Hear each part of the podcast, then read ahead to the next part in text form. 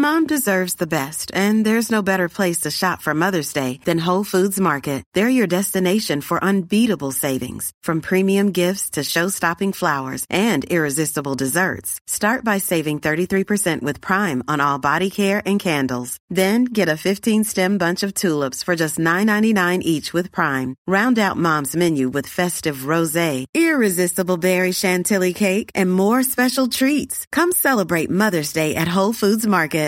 Quality sleep is essential. That's why the Sleep Number Smart Bed is designed for your ever evolving sleep needs. Need a bed that's firmer or softer on either side? Helps you sleep at a comfortable temperature? Sleep Number Smart Beds let you individualize your comfort so you sleep better together. JD Power ranks Sleep Number number 1 in customer satisfaction with mattresses purchased in-store. And now save 40% on the Sleep Number limited edition Smart Bed for a limited time. For JD Power 2023 award information, visit jdpower.com/awards. Only at Sleep Number stores or sleepnumber.com. Mom deserves the best, and there's no better place to shop for Mother's Day than Whole Foods Market. They're your destination for unbeatable savings, from premium gifts to show-stopping flowers and irresistible desserts. Start by saving 33% with Prime on all body care and candles. Then get a 15-stem bunch of tulips for just $9.99 each with Prime. Round out Mom's menu with festive rosé, irresistible berry chantilly cake, and more special treats. Come celebrate Mother's Day at Whole Foods Market.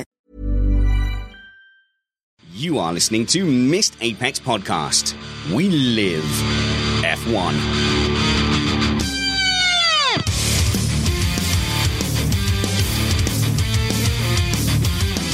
Welcome to Missed Apex Podcast. The title of today's show is Signs of Change at McLaren.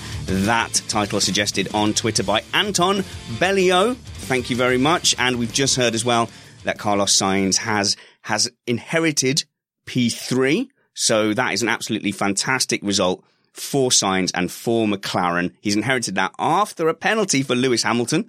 That may come up in the show and he is not getting a penalty for uh, violations under the yellow flag or safety car. Runner up title is from Andy Isender, who says, ah, and then translates it to screams in Gasly. I'm your host, Richard Spanners Ready, and I'm joined by Matt Two Trumpets. How's it going, Matt? Uh, it's going quite well, thank you much. I'd say we have more than a tiny bit to discuss today. Yeah, it's it was an absolutely fantastic race. A, a, tweet from Richard McGill drew my attention. He said, "2021 can't come soon enough. This race was far too exciting." Uh, let's be fair. This race, this season, and this race has been absolutely thrilling. Had it not been for the fact that Mercedes disappeared in the first eight races. And, and it does feel like we're doing the same as uh, previous regulation shifts where we're finally getting the teams closing up together and then we're going to go and, and change the regulations. We should start a petition that if 2020 is mint, we just pause the 2021 regulations and, and push that into the distance. Yeah, we should just save the money, keep everything the same, and sort of lock it down since that's never gone wrong before look, I know there will be logistical problems. 2021 is logged in, but considering how negative things were looking at the beginning of the season, and I did understand it because there were, it looked like it was just going to be complete Mercedes domination. Actually, we're getting to the position where 2020 looks like it's going to be a stellar year in Formula One. But we're here to review the Brazilian Grand Prix. We are an independent podcast produced in the podcasting shed. With the kind permission of our better halves, we aim to bring you a race review before your Monday morning commute. We might be wrong, but we're first.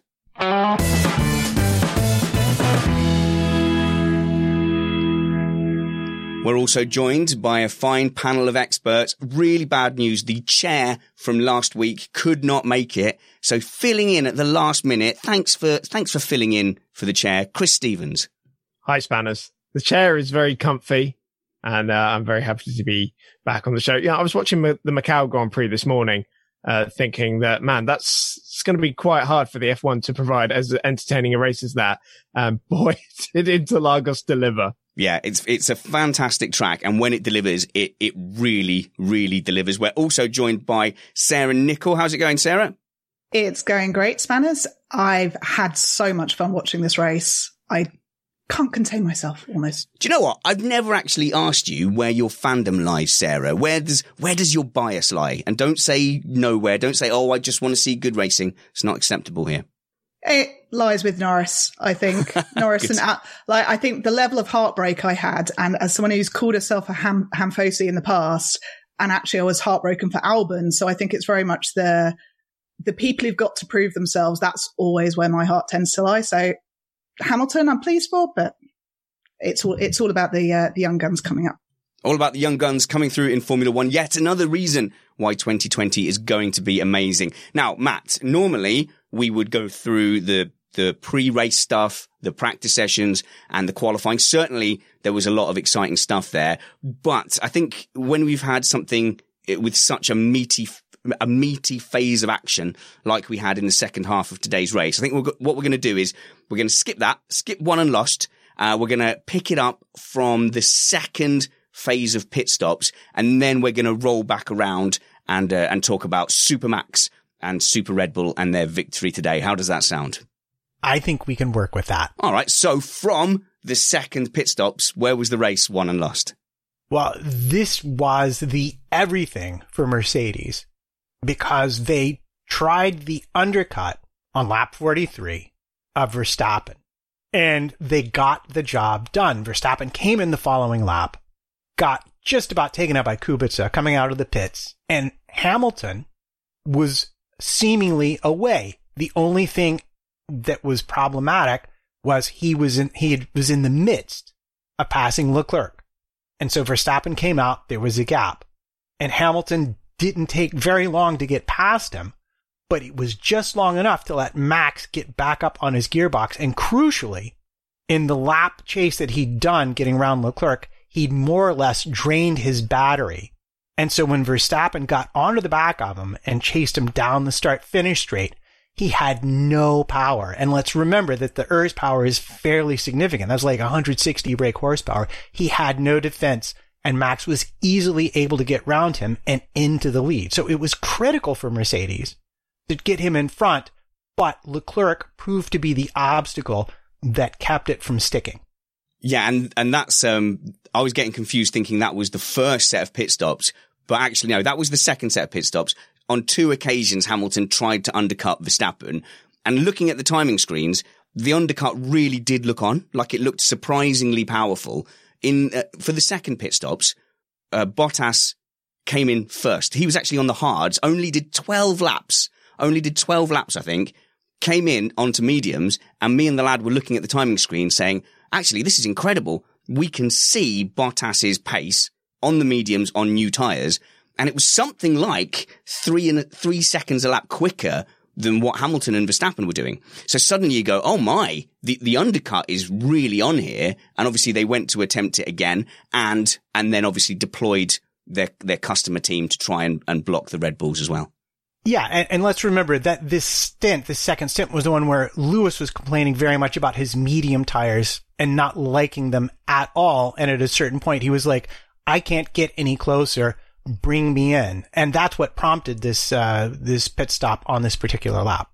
Right. So, so I'll tell you what, Chris, I'll tell you what, Chris, what was, what was crucial in, in this phase was with the undercut being attempted, Verstappen, after the second stop, I think I'm doing my maths right here, came out and through the first mini timing sectors, obviously he was out ahead. He was 1.4 seconds ahead of Lewis Hamilton, right? And looking at the pit stops, the second set of pit stops, uh, Verstappen's stop was 1.9 seconds. Hamilton's was 3.3. There was a 1.4 second difference between the team's pit yeah. stops, and that was also what separated them in the timings. Uh, that was exactly going to be my point. I mean, full credit to the, the Red Bull pit stop crew putting in two sub two second pit stops for Max Verstappen. And that really, it's astonishing to, to do it once in a Grand Prix, to do it uh, twice.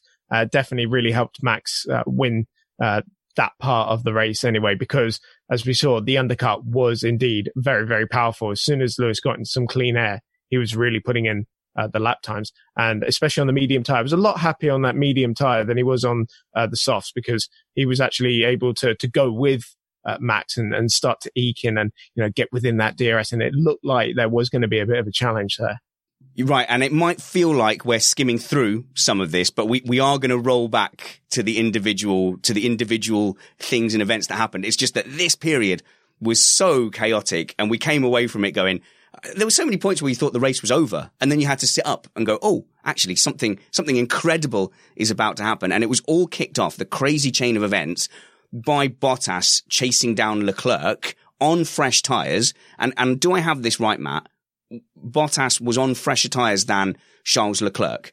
So Bottas had the pace over the Ferrari, had the tyres over the Ferrari, and just once again, we just saw the real weakness of Bottas's overall race package is When it gets wheel to wheel, when he has a chance to attack, he ducks out, he doesn't quite do it. I, I think there's five other drivers in that car on the grid that were past Leclerc. I'm sorry, I was distracted by the chat room. Did you say Ocon? no, I did. No, I did not. Oh, I see. If Ocon was in that seat, uh, you weren't really distracted by the chat room. It was a trick. Yeah. Uh, which is, which is going to be more crucial next season. I'm sure we'll chat plenty about that over the winter, but he, he just does not seem to be able to really take these, these vital opportunities. And I don't want to come, come across all Rosberg mimi here, but did he possibly contribute to his own engine failure by the amount of time he spent behind Leclerc? It was officially classified as an oil leak. But yes, the longer time you spend behind a car, the hotter it gets. Mercedes marginal on cooling all year long at best.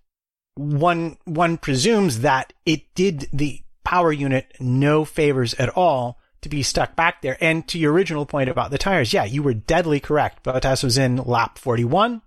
Uh, Leclerc was on hard tires from lap 29 and Bottas still could not get round him, which could be a bit of Ferrari power unit and could just be a bit of not quite same racecraft as yeah. someone like say Hamilton. If this was one data point, you could say, Oh, come on, guys, you're being a bit harsh. You don't know what was happening. There was an engine problem that manifested itself and that was causing the lack of pace. So I'm, I'm sure that is valid. That is valid. However, Chris, we do see this over and over again, don't we? It was um, first sign of weakness for Mercedes, wasn't it? And uh, they've been down on power all weekend. Uh, certainly the high altitude uh, not really working well for their engine. Uh, there were some great quotes uh, from uh, Mercedes. I, f- I forget um, specifically who on um, Autosport, Motorsport about how you know they designed their their turbo and compressor to work over the course of a season. and how the majority of races it works much better for them, but these high altitude races, you know, Austria, Mexico, Brazil, uh, the second highest race on the calendar, uh, then uh, it, it, doesn't work as as well, and they lose more performance relative to, for example, the Honda, and that's why we were able to to see uh, Verstappen blitz past uh, Lewis, and why Gasly was able to hold his own despite Lewis having. Uh, Actually, I don't think he would have had DRS because there was uh, two laps from the safety car. But despite Lewis's best efforts, overtake mode and all, uh, no way through on the run to the finish line. And then this is this is where it all got super super fun. Uh, just to remind you, in case you're finding us for the first time, uh, you're listening to Missed Apex podcast, and we record this live. So there's a podcast version and a video version, and we have a live chat room. Hello to everybody in the live chat room. Over the course of the evening, we tend to get a few thousand people on occasion drop in, and currently, I'm told there's 550 people concurrently in the chat room at the moment chatting and Matt gets very distracted. So, so please try not to distract uh, Matt too much. And, uh, if you want to join them, go and find Missed Apex podcast on YouTube and you can chat live uh, whilst watching our faces. And thank you very much to Mark and Speed Easy who have used the super chat function to give a donation. And I feel obliged to read out the comments on the super chat. So Speed Easy in uh, in Austin Grand Prix 2018 style says vroom. There we go. Consider your comment read. Matt, this is where the fun really started. Uh, when when the safety car was called, uh, it looked like Bottas did a, a perfectly good job uh, getting his car out of harm's way. To me, I'm not an expert. They took the decision to put to pull a full safety car, like full on NASCAR style. Let's mix this crazy, this race up and make it a bit crazy. That's when we sat up and, and paid attention. What I want to know from you guys is who thought who should pit. So as soon as there's a safety car in my head, I'm like, pit, you've got to pit. Chris, were you screaming at the screen? Okay, Matt, you've got an opinion. I have an opinion. I think Verstappen should have pitted, and I don't think Hamilton should have pitted because the Mercedes lacked the power and had been overtaken. So, you know, I think Verstappen, it was a no brainer to bring him in. All right, let's have a look at the rest of the panel. Chris, what were you thinking? Definitely no brainer for uh, Verstappen, but I can't understand why Mercedes wouldn't put uh, pit Hamilton because that safety car was always bound to put him in amongst cars that were going to be on fresh tires. Like, remember China last year when Ricciardo won because he was on the fresh tires? And he stormed through the field. And Mercedes made, in my opinion, the same mistake because they left themselves exposed on older tires uh, and, and harder tires compared to the cars around them.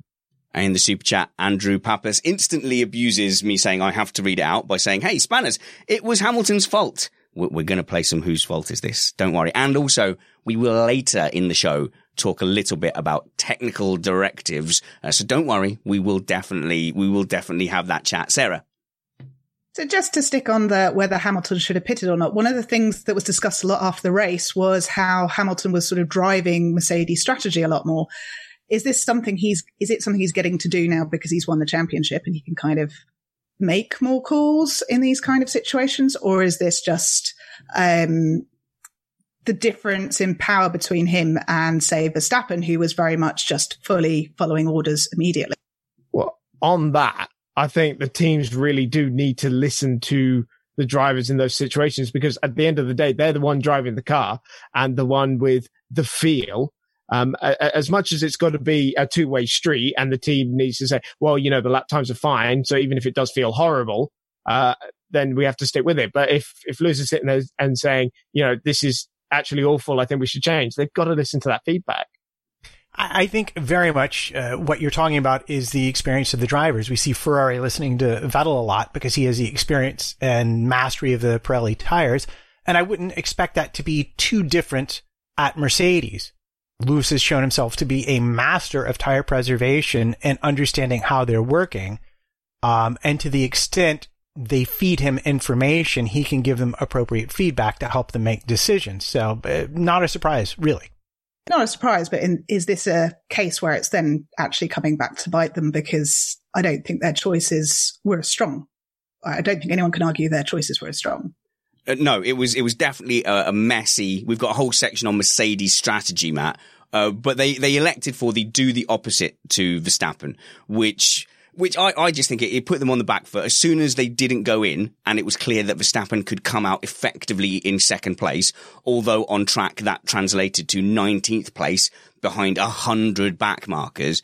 As, as soon as that became apparent, you, you look at the maths, you look at the tyre charts and you go, Hamilton is absolutely a sitting duck. And I think Hamilton knew he was a sitting duck. And I tell you what, we're talking about Hamilton making calls. It felt like all the all the things Hamilton wanted to do actually led Mercedes down a, a bad path. So I don't know if Toto Wolff being there or, or, not being there has an effect at all. But it just seemed like a very, very different. You don't think so, Chris? It felt like a very different uh, uh, atmosphere of decision making at Mercedes. And I, I don't think Lewis Hamilton doesn't normally make those decisions. Normally, they make the call. He comes out and then goes, guys, why did we do that? Why am I here? Why am I on this tire? Maybe it's as simple as him, him thinking Toto's not here. I've got to step up and fill some of that leadership void. No, I, I, think it's it's very easy to to see Toto nod at this race and connect the dot between this bad race when clearly Mercedes have had some very bad races when Toto was at, at the race. Fair. I don't think you can't you can't link the, the, uh, uh, an underperformance from a team down to one person uh, not being there. Like we saw uh, Pete Bonnington not being in Mexico and things ran super smooth. And uh, Toto is not just a guy who who comes in and makes all the decisions. You know, he's the one who who delegates. Uh, so, uh, frankly, I don't think you can you can say Toto not being at the race uh, made the team underperform. Okay, so as you know, I am a declared Lewis Hamilton fan. And I think, I think if the championship was still in contention today, as a Lewis Hamilton fan, I would be pretty unhappy with Lewis Hamilton. Obviously, you can be a bit more relaxed because the title's in the bag, But Matt, that that safety car behaviour, I and and I, what the reason I talked about being a Lewis Hamilton fan was so I didn't anger all the Hamfosi out there. The the safety car behaviour behaviour really irked me. There was something about it where he was being so impatient, saying the safety car was going too slowly, as if there was some kind of malice behind it. And what really, really got me was the the getting right underneath the rear bumper and getting right alongside the safety car. I just thought that, that it's not a good example. It's not representative of his normal conduct. It just, it felt all around just like poor form, if that's not too snobby a thing to say almost as if being on used medium tires, he was desperate to go fast enough to keep any temperature uh, at yes, all yeah. in them with Verstappen behind him on brand new fresh softs that were going to work no matter what. Yeah, this is playing the refs 100% when you get into safety car positions like this. We heard, in fact, Carlos Sainz do the same thing. Carlos on the hard tire, I believe, running a one stop in seventh position going, oh, yeah, there's still tons of debris on the track. Please keep the safety car out until the end of the race. Yes, and, and yeah, you, you, get my point. I mean, I think this is a game that all the drivers play, trying to get things to work to their best advantage. I'm not going to ding him for that. Uh, I didn't see him get that close to the safety car. Oh no, too close no. to the safety well, car, then that's a separate issue. But the radio stuff, that's that's full on uh, gamesmanship right there. Okay, well, I accept the gamesmanship element of it, but the the getting so close to the safety car, the a it's it's dangerous. You are in a very low car. B setting a bad example, etc. Uh, but C also you're impeding the the work and the you're making the safety car driver have to think and look at an extra thing when his job is to monitor safety. So that that irks me. So I I will just put that on the record. And then a few people will have been annoyed about his really slow restart.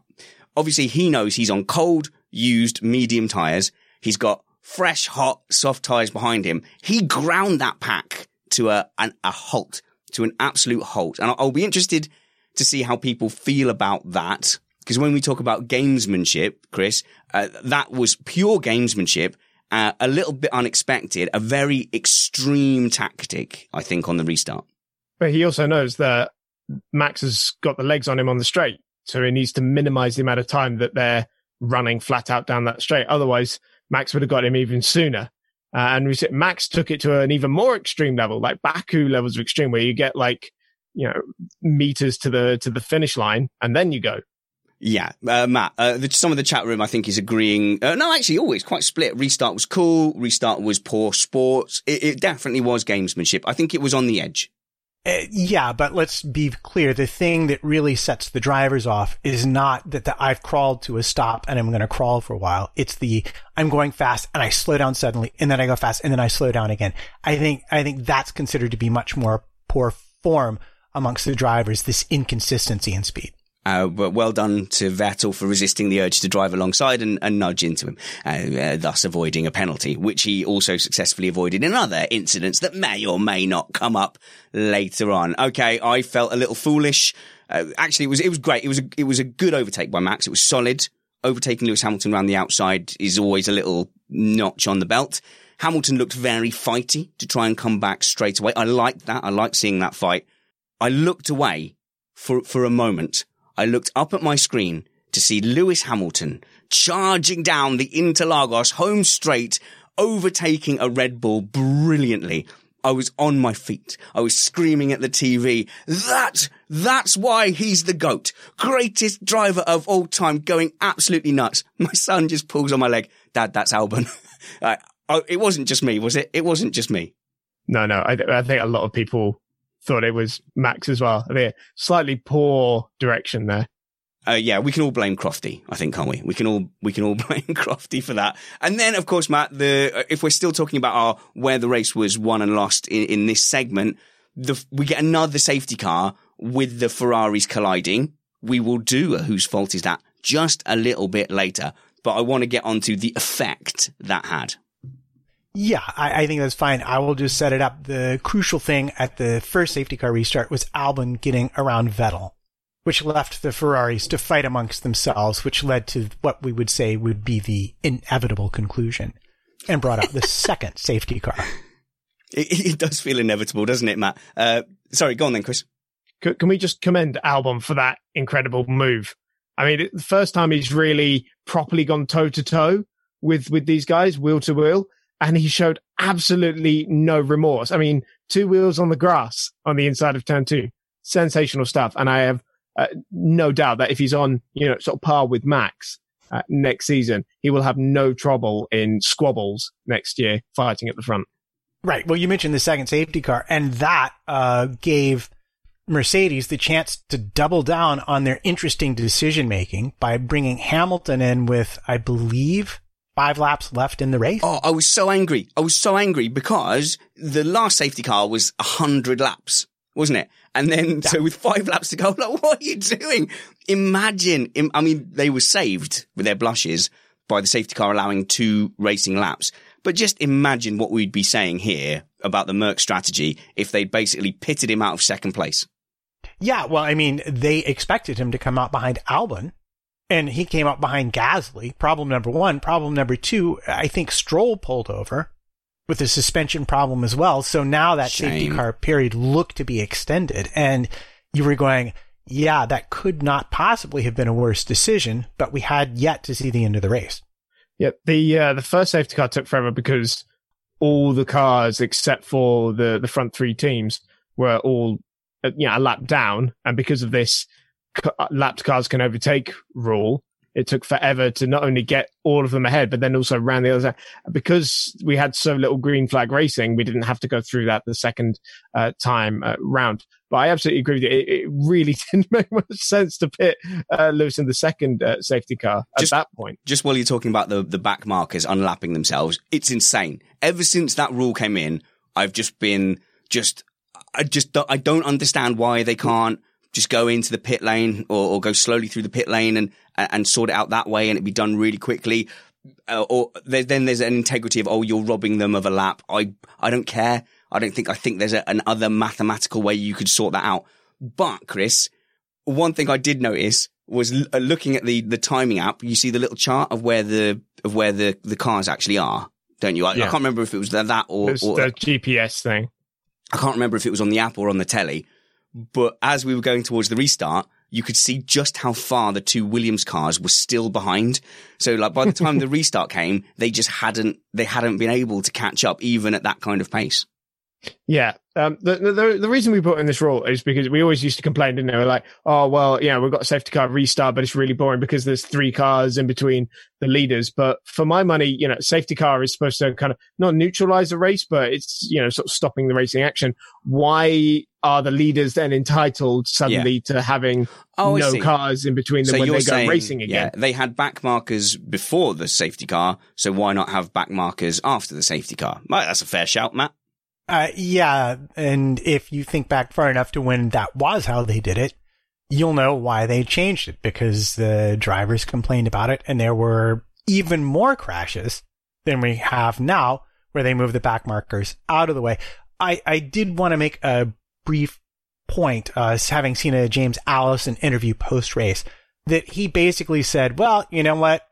We pretty much didn't have any kind of advantage that we normally have and so we're basically we're rolling the dice a little bit, trying trying yeah. trying to get a win because you know what do we have to lose at this point? We've won the constructors, we have the drivers' championship too, so we might as well see if we can uh, take the top step of the podium by being ambitious. But I think on reflection, they realized that perhaps it was a bit too ambitious. Oh, please, please let this state of play carry over into 2020. Please, can we see uh, Mercedes having to really dig deep? Because because you're right, uh, like 2014, 2015, 2016, it actually didn't matter what they did with aero. They had so much power, they could bolt on aero, they could be draggy, and they could just power through it. And then 2017, 2018, they've they've had uh, an overall power advantage that they've started to lose of late. But yeah, in these conditions, like Mexico and here, let's see what they're really, let's see what they're really made of. Not to do down their achievements because they earned being in that position, but to see what they are like in race day in this kind of situation more often, I mean, be careful what you wish for because you might make them even more powerful. You might make them even better. Uh, we're just finishing our run through of how the race was won and lost. Loads and loads of things to circle back to, like whose fault is this? So Lewis Hamilton's challenge for the win ultimately ended when he clashed with Alexander Albon. A, massive, massive shame for, for Alexander Albon. I, I bet, Chris, I bet you're sat there disappointed. He was on potentially for, you know, for second place there. Yeah, genuinely. Um, it could have been a Honda one, two, three, uh, abs, you know, which would have been sensational. But I, I, just keep thinking back to Albon and how, you know, he didn't even have a super license in February. And 18 months ago, there was no hope of him ever being in F1. And suddenly today he was staring at his first F1. You said, podium. you said it was a massive mistake for him to go to Toro Rosso instead of I take did. that Formula E drive. And I, I stand by the opinion I had at the time. If I had the foresight to see that Gasly was going to be so okay. slow that they would demote him and Albon suddenly would get this opportunity, I would go back in time and slap the pen out of my hand uh, on that day in Valencia where I wrote that uh, that feature. Um, but um, Do you know what, Chris? I- Chris, Chris, let's just let's say that perhaps you were wrong for the right reasons. You were wrong Yeah, for I- good for good reasons. I- but but the the sum the sum of this event. Sorry to cut you off, Chris. The sum of this event between Hamilton and Albon, who who who, you know there there may be some discussion on that later, was that Gasly just sailed through. It, really interesting. After the incident, Lewis Hamilton, who clearly still had a functioning car, almost rolled. He rolled to a halt pretty much, and it took a long time for him to pull away, almost as if he was like looking back over his shoulder, like, "Eh, "Everyone cool? Everyone all right?" Oh, almost like in a karting event where if you let the other guy past you and you don't get an advantage by the contact, you avoid a penalty. It was almost like he was doing that. Sees that the Albon is just spun off, goes to pull away, by which time Gasly has sailed through on his way to Chris. I, I- we can't undersell this. An absolutely glorious second place in a Toro Rosso. I would I would put that on par with some of the greatest midfield results uh, of of all time. Yeah, so that karting analogy is actually exactly what I thought because I've done it uh, during one of our karting um, events. But I mean, for Toro Rosso, this is just amazing, isn't it? Second podium of the season after Kvyat got the one in, in Germany, of course, in that crazy uh, wet dry race. But for Gasly, I mean, what a story for you know his Yeah. season after the demotion of Red Bull, and he has been amazing in that Toro Rosso since he came back. And he, this weekend he's been sublime. You know, um, Formula B pole position, as it were, led Formula B the entire way pretty much, and w- was just in exactly the right place and and picked the battles well. He knew that that podium was in contention. He didn't just wave the quick guys through. You know, he he's been properly properly brilliant. Sarah. And what a way to get it. It's also like drag, a drag race basically Oh, around the final corner with the six time world champion. I, you couldn't get a better first podium, um, story. And in an era where midfield teams just don't get a podium. This is, this is, everyone talks about the dominance of the top three, and there's Pierre Gasly in his Toro Rosso second step. Oh, Sarah has uh, disappeared. Uh, oh, and you're back. Okay, good. We have a full panel uh, back with us here on Missed Apex podcast. You can follow the show on Twitter at Missed Apex F1. Me, if you should so choose and be so kind, at Spanners Ready. Matt at MattPT55. Sarah at Decoding Dragons. And Chris at Chris on Racing.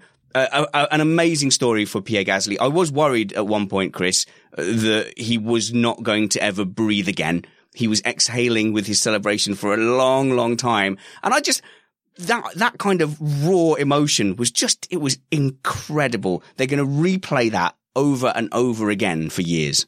That's going to become like a, an iconic piece of F1 history, isn't it? And it's just one of those days where you're reminded so much why you love motorsport and, and Formula One, especially because uh, as much as the Yeah. lows are so low, the highs are insane. So we lost loads of the top six in this race, which which obviously does make it interesting. Uh, that's not taking anything away from from the next four drivers. But Matt, we we lost Bottas to the engine failure. We lost uh, the two Ferraris to Ferrariness. Yeah. Uh, we, and we effectively lost Hamilton through a penalty because he was demoted back down to seventh place, which really left the door open for these guys.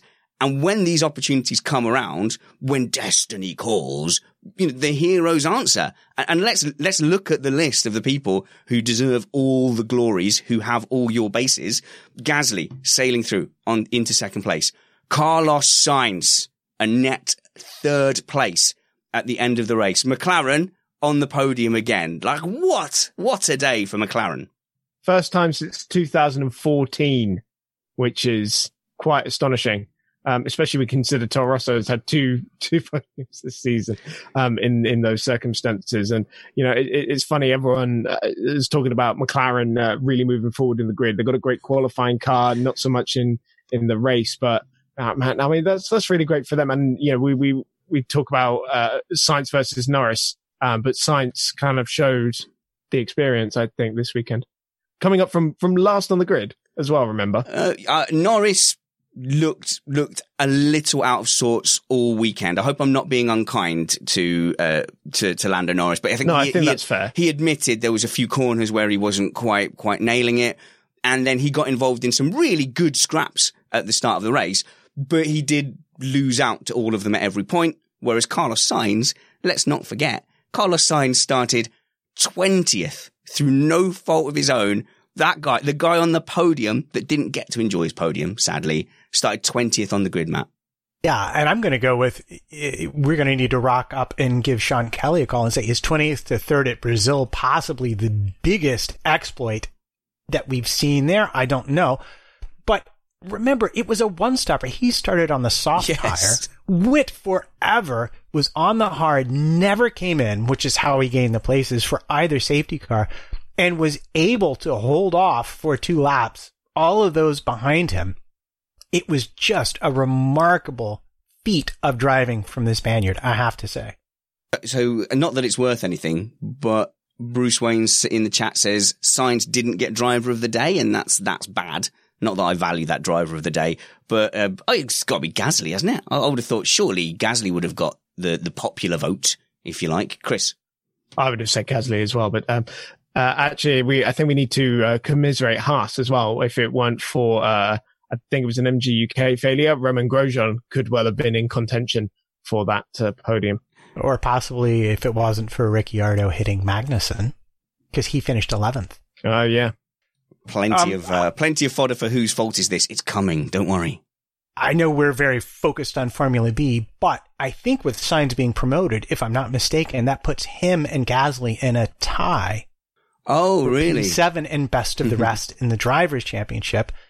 And I'm pretty sure that Toro Rosso is now just six points back of Renault for fifth, which also makes our last race of the year have some Ooh. suddenly increased stakes. I, let's focus then on Formula B for Abu Dhabi. Whatever happens, we will talk where the race was won and lost in regards to Formula B, and then we will do the top six as part of any other business. All in favour, say aye. Good. Aye, very much. Okay, Chris.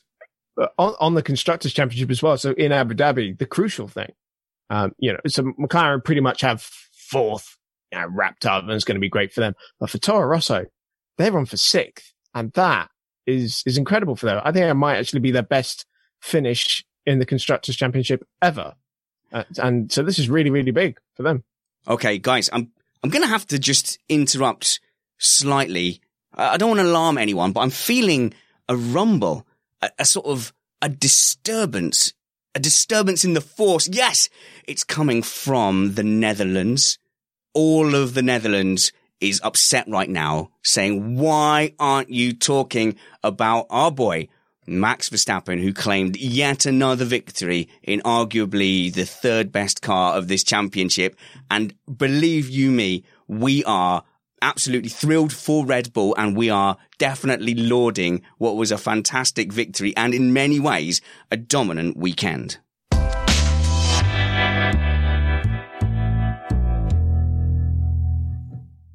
Are you sure those rumbles weren't uh, why we why we weren't talking about Richard Verschoor in the Macau Grand Prix winning that? Who's a Dutchie? Uh, anyway, no, I I I absolutely agree. I don't want to do Max down but as much as we talk about the Red Bull being the third best car of this season, I do think it was the best car for Interlagos. Um, Red Bull seemed to, to run the car really well uh, there. I mean, obviously last year was very much due to win that race before the tangle with um, Ocon. Yeah. Uh, and um, you know, I think some of it is power related. Honda have done a brilliant job. So uh, on that, just on that, here. I'll stop you there. Uh, the the power unit, Matt, was the Spec Four power unit. So this is the one where they were saying like, guys, look out. I think Honda have really sorted out our, our power deficit. This is, this is the one they were really excited about. And look, in the right conditions, it's, I mean, they were not losing time to their compatriots on the, on the straights really in qualifying all the sector three times were pretty close between the top three, yet they were still the fastest team through the twisty bits there is there is no skullduggery going on here. There was no rain. There was no weird circumstances. Red Bull just turned up with the fastest package for this track. Yeah, and I think it's important to remember uh, that small differences, even to the size of the turbocharger, can have big differences that can be magnified by altitude. But if I'm also not mistaken, I think they were in at Mexico with a fuel upgrade as well. And that was how Mercedes made a lot of their gains. And I think it would be fair to say that at this point, uh, basically from Mexico forward, I think Red Bull has very much made a step that has not been matched by either Ferrari or Mercedes. But this is why Honda were taking strategic penalties earlier in the season so that they could have performance like this at races like this where they knew they had a good shot um, at, at, at, victory. Again, not to take anything away from, from Red Bull or from Max, because I think he just drove superb, um, today. And uh, his two passes on Lewis Hamilton as well. Fantastic. Yeah, that, that first pass was amazing. And I think possibly the only better one was uh, Leclerc's pass on Vettel going from the outside to the inside into turn one was just like, whoa. Uh, so just let's look at the, the race a little bit from Max Verstappen's point of view. Is it fair to say that although they they had the best qualifying trim, oh, see, okay, I'll, I'll just ask it as a question. I still had the feeling from looking at Friday and looking at the race that perhaps Mercedes did have a slight edge on race pace, but not so much that uh, that it couldn't be overcome. And well, let's, let's go to Chris. And uh, and Red Bull did everything they could and did everything they could well to make sure they held on to that lead. So I, I agree with you to an extent. I think Mercedes had the better car on the medium tire.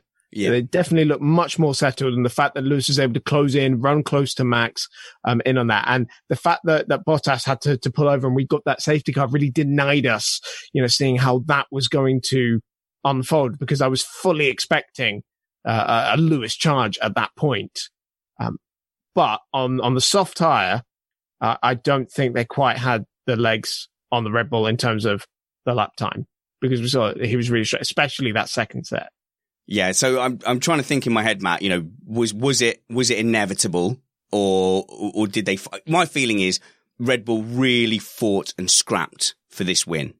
I think it was inevitable. Um, before the race, Pirelli put the two stop almost being as fast as the one stop, and I think had Red Bull tried to run a one stop strategy, you might well have seen Mercedes with an edge in tires, but they controlled the race from the outset and they set the pace and they set the strategy for everybody and they set it to their advantage. And given a two stopper, I, I, really think that it was always going to come down to um, the Red Bull beating the Mercedes.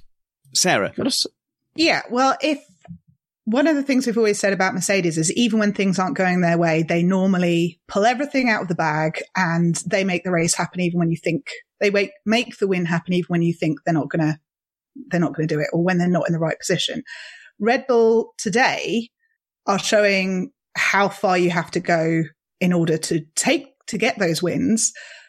What we need to see next year is them in a position on more tracks in in this in this kind of uh, thing because they've got the capability of pushing the strategy when everything's yeah. in their favor, but they need to bring it to the tracks where it's not quite as strong. Um, yeah, I think I see what you're saying. You're saying like if if only they could be this close for more tracks, we would be able to see them perform tactically and driver wise the way we've been able to see here and in Mexico. Yeah, they're showing their capability of performing tactically. Mm. Um, next year, if everything is as close as we're all clearly hoping it's going to be, we'll see more of that. That's going to be really exciting. It's just a shame it's so few tracks at the moment. Yeah, Red Bull did not become a bad team overnight. Uh, you know, Santa didn't come uh, come around and, and take away all their talent as a team in the Christmas of 2013 they are a fantastic outfit. And I am a massive, I don't know if I've declared this before. Uh, I'm, I'm a massive Christian Horner fan. And it's not just because of that photo of him shirtless, sat on top of a car. I just, I genuinely think he's, he's a generous media personality. And I get the impression he's a, a good team boss and an effective leader. And, uh, you know, I, I think I'm a fan of Red Bull in a lot of ways. When we, when we see them in this position, we get to see them stretch their legs. And I will disagree with Matt slightly. Uh, not not to the point where we'll sit and have a, an argument for four days on WhatsApp about it, Matt. But I, I will argue slightly. When do we ever do that? I mean, all the time. Uh, okay, but I I don't think it was inevitable today. I think they had to be tactically spot on, and I think Verstappen had to be at the absolute top of his game. No typical Max moments, no losing his head no, um, because, because he has done in the, there was the opportunity today for him to lose his head on overtakes. There was him feeling completely robbed by, uh, the inexplicable decision of Williams to put him out, uh, to put uh, Kubica out Kubica. next to him, yeah. And then Kubica's decision to drive all the way and take up all the space, even though there was a car there, which is outrageous. Did he get a penalty for that? Uh, yeah, they did get a penalty. Okay, okay. Sorry, Poland, but come on, you know, you know that was poor. In in other in another race, in another time and place, that was flash to bang for Verstappen. Now he, he didn't lose his head. He kept it and he pulled off a fantastic overtaking move, completely on merit. I know Matt detailed earlier that Hamilton had perhaps had drained his batteries and certainly Leclerc being there didn't help. But Verstappen was bang on it. That was an incredible move. You, you went around the outside of turn one yep. at Interlagos on the outside of Lewis Hamilton, who does not take kindly to being overtaken on the outside, by the way. Uh, it was incredible. Uh, and I think Red Bull and Max had to, yeah, uh, DJ Updamp, yes, all right, all right, Netherlands in the chat room. He made two moves on Lewis Hamilton. I think the second one was, uh, was possibly easier. Uh, but I think they had to be at the top of the game. So, uh, incredible. Hats off to Red Bull. Hats off to Max Verstappen. If, if this is true, if this Spec 4 power unit is as good as they are saying, or as good as it appears, then for 2020, bring it on. You know, now they can fight, to quote a previous occupant of a Honda engined drive. Mom deserves the best, and there's no better place to shop for Mother's Day than Whole Foods Market. They're your destination for unbeatable savings, from premium gifts to show-stopping flowers and irresistible desserts. Start by saving 33% with Prime on all body care and candles. Then get a 15-stem bunch of tulips for just $9.99 each with Prime. Round out Mom's menu with festive rosé, irresistible berry chantilly cake, and more special treats. Come celebrate Mother's Day at Whole Foods Market. Even on a budget, quality is non-negotiable. That's why Quince is the place to score high-end essentials at 50 to 80% less than similar brands. Get your hands on buttery soft cashmere sweaters from just 60 bucks, Italian leather jackets, and so much more. And the best part about Quince, they exclusively partner with factories committed to safe, ethical, and responsible manufacturing. Elevate your style without the elevated price tag with Quince. Go to quince.com slash upgrade for free shipping and 365-day returns. Normally, being a little extra might be a bit much, but not when it comes to healthcare. That's why United Healthcare's Health Protector Guard fixed indemnity insurance plans, underwritten by Golden Rule Insurance Company, supplement your primary plan so you manage out-of-pocket costs. Learn more at uh1.com. Uh, let's play a little game of this. Whose fault is it? We couldn't delay it anymore there were some incidents and we're going to argue about them. Where should we start? Let's start. Let's start with a, an easy one because I think it sets the context for a later, a later whose fault this is. I'll go to Sarah first to assign blame. Daniel Ricciardo and Kevin Magnussen.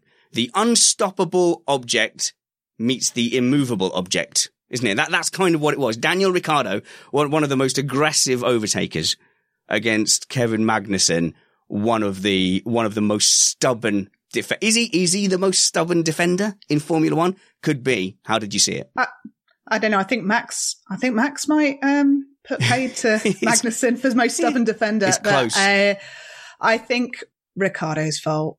He saw the lock up. He wasn't. He wasn't. He, he didn't have control. Hundred percent Ricciardo's fault. Yeah, Kevin gave him the space he needed, and uh, Ricciardo was the one understeering into the side of him. So yeah, fair penalty in my opinion. Yeah, I don't think we're going to get too much argument out of that one. However, it sets the scene for a later incident, doesn't it, Matt? But in this case, it looked like Magnussen had seen the overtake coming, was aware of it, and said, and he's pretty much left him like a car and a half's width. But Ricciardo had just left it too late to dive bomb down there, was on the brakes, had locked up, and and had kind of, you know, he he had gambled too much, and it didn't pay off. Yeah, I mean, essentially, he locked up, understeered into Magnussen. End of story. You could argue that Magnussen should have anticipated that might have happened and left more room if he'd wished to continue in his current place. But I mean, mm. you know, really uh, coming from behind, as Hamilton later said after the race, it's it's kind of on you to not misjudge that and and cause the collision if you're going to go that direction. And I'm certainly not pointing that out for the benefit of Alex Mangin at this point. okay, so I don't think anyone's going to get too emotional about that. Sorry, sorry, Australia. Um, but are we seeing the actions of I'm going to say an ever increasingly frustrated Daniel Ricciardo. Matt, I know he puts a really positive spin on it and says, "Oh, these midfield battles, battles are making me a better driver." It's very obvious now that he has made a move that has condemned him to the midfield for a while. Yeah, I mean, I think it would be fair to say that could be part of it, but I think it's also fair to say that he just simply doesn't have the same kind of breaks. True and yeah. abilities mm. that he had in a Red Bull. I'm curious. I actually want to get your opinion of something because when I was listening to, yeah, I know, rare for you to have an opinion, much less Pretty expressive. Neutral, yeah. Uh, but universally, from Sky to BBC, which I was listening to both, uh, they were of the opinion this should have been a racing incident or maybe a black and white flag. And there was a lot of condemnation for this having been an actual time penalty. Oh, and I'm really? just curious because you, you have been on a bit about inconsistent yeah. standards for judging drivers. Did you did you get that feeling yeah, as well? So I mean, you you put it in a reasonable way at some time in the week. Sorry. So yeah, I know, I know. I, I hate I hate having to admit when you do that, but you kind of made this. Okay, they're doing the let them race, but if you make contact. Then it's on you, and that's when we're going to start getting involved. So that was reasonably consistent with that. I, I think this penalty would be in line with my my my baseline. So my baseline is if you dive down the inside, you're, you're taking a risk. Uh, if the other guy jumps out of the way, all right, okay, well, I guess you scared him out the way. But if you make contact from that kind of dive bomb, and especially here where Magnussen has, has given him enough room, then I, I would always say penalty. So I was never, ever a let them race guy at all. So for, for me, that penalty was completely fine. It was consistent. He went for a move. It was too much. It was a penalty. If you were to say we never penalize that, what you would then open up is, is uh, like omni, omni dive bombs. Every race would just be, if we had 50 cars, well, all right, let them dive bomb, you know, go clatter some fiber. Get on with it, lads. We've got 20 cars. We don't want to see that kind of incident all the time. Is that a decent enough answer? Yeah, I can absolutely live with that. Sarah. Well, this this this was very much in line with how they were setting up all of their decisions throughout the race. Though uh, the safety car, when I think uh, Crofty and Brundle were kind of going, "Oh, they'll just do a virtual safety car," bringing out, um, yeah, and a number of other decisions throughout the race. They were much more on the penalties for the whole of this race than I think they have been in previous races. I, I've been pretty hard on the stewards in general. And the, the the thing that we're upset about is the consistency and they've been reactionary. We need to be more sympathetic to the fact that this is a team that has come in under difficult circumstances, is finding its feet that other teams may have gone, Oh, it's a new team. I can put pressure on here. Whereas I couldn't before, uh, you know, and, and, and this team has, has had to adapt to that. Let's, from my point of view, we, we've had 20, 2019 We've had 2019 scruffy stewarding. They've done their best. Let's see what 2020 brings. All I want is consistency. Pick a lane and stick to it. If it's black and white flags, it's black and white flags. If it's we penalise aggressive driving that goes wrong. Hey, actually, it's pretty similar to um, apparently in UK law, it's not illegal. Hmm. Actually, I might not go down that route in case I'm on dodgy ground. Okay, Allegedly. So, hmm, no, no, I won't go down that route. But basically, if you've got the rule of uh, it's it's only going to be penalised if it goes wrong and you make contact, I think that's that's a fairly dodgy route to go down. I don't like that. I, I want, I would like a set of rules where they say this action, regardless of the consequence, is deemed bad. But I don't know. Let's see how 2020 goes. Um, this has been a good setup for the next whose fault is this. I'm looking for a volunteer to weigh in on how they saw Hamilton versus Alexander Albon. Chris Stevens at Chris on Racing, PR motorsport guru, journalist, blogger, podcaster. Your opinion is valuable to me and I want to hear it. Never call me a blogger again. That's like an insult. What? No, I'm it's not. You've just, you've just insulted. just a- you've, you've just insulted all of like Sussex. I know. And yet you left out person who actually made his bed this time. Oh wow, you've made your bed. Is that the first time you've made your bed? Do you know what? I- I'm gonna investigate how much Missed Apex bed covers are now as a to mark and uh, we'll see if we can get you hooked up, Chris. Lewis Hamilton up the inside of uh, Alex Albon. There's contact. Whose fault Yeah. is it? Yeah, um, it's a, a rare mistake from Lewis Hamilton, in my opinion. Um, when you look at the off-board shots, they're quite deceiving. It makes it look like Lewis is a lot farther up the inside of Albon than he actually is. Whereas when you actually look at the onboard, it was quite an ambitious move, and uh, certainly he was in the uh, the blind spot of uh, of uh, of Alex Albon there. Uh, and so I'm not surprised at all that Albon did just turn in. He was taking the racing line. And uh, Lewis did just hold his hands up immediately and say, yep, that was completely my fault. And every person who's had to claim insurance knows you never do that. Sarah, whose fault is it? I'm not going to be disagreeing. Even if you just have the sky angles, like the original uh, transmission, you can see that when they hit, it's uh, Hamilton's front wheel, uh, front wing to um, Albon's rear wheel. He wasn't alongside; he was already braking. If anything, you could say Albon maybe went a little bit wide, made it look like the door was there, but it's still 100% Hamilton's fault. So for, so that's two for it being Hamilton's fault. For context, uh, Jeffrey Gaio says driving incident all day long. We, we don't do that. The, the whose fault is this game is based on my, my marriage where we, we never have a no blame situation. It's always got to be someone's fault. And when he, when we agree it's my fault, we have to move on. Matt, how did you see this? Who are you, uh, who are you blaming? Who are you assigning fault to? Well, I find this challenging, actually, more challenging than apparently uh, many people do. And perhaps it was just based on our latest round of karting. But after being hit and having my ribs stove in, um, I realized that part of the racing was not suggesting to anyone that they could go drive up your inside into a hairpin. And so I took to a different line. And there's no doubt at all that Albon on the racing line left the door more open than I would have by my third trip round in the karts. And given the lack of laps left in the race, it's no surprise to me at all that Lewis, well, you know, had a look. But that said, Albon is the rookie, Hamilton is the veteran, and he should have known, and I think he knew immediately as soon as he star- saw Albon's steering wheel rock over that it was going to end badly for the both of them. And so, solely based on his veteran status, I think I'm still going to have to go with Hamilton, but it's very, very close to 50 50 here. Sarah, the chat room seems to have got your attention. Well, there's been a bit of a theme around, uh, nothing to do with what we're talking about, but there's a bit of a theme about, um, uh, we've had, uh, missed apex shelving has been something that's been Yeah, suggested. could, and yeah. then suddenly, you know, it was, oh yes, there should be missed apex, um, bed linen.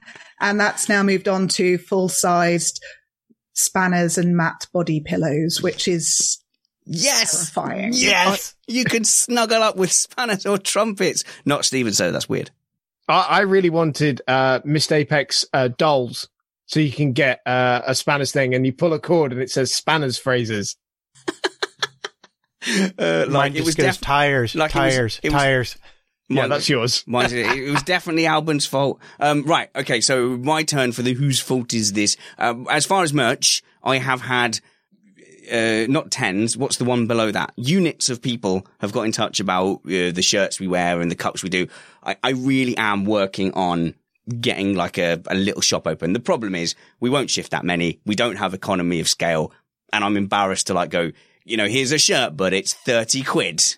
Uh, so I, I'm working on a way to keep the price down. Matt, go on, Matt. Who has, who's distracted you this time? Marcello Guaro, Pirelli Hypersoft Body Pillow. Fantastic. Right. So you've all come down on it's Hamilton's fault. I, I agree. I agree because I thought from looking at the front angle, it does look like Al- I would love to see whether Albon's line is the normal line. It looked unusually wide.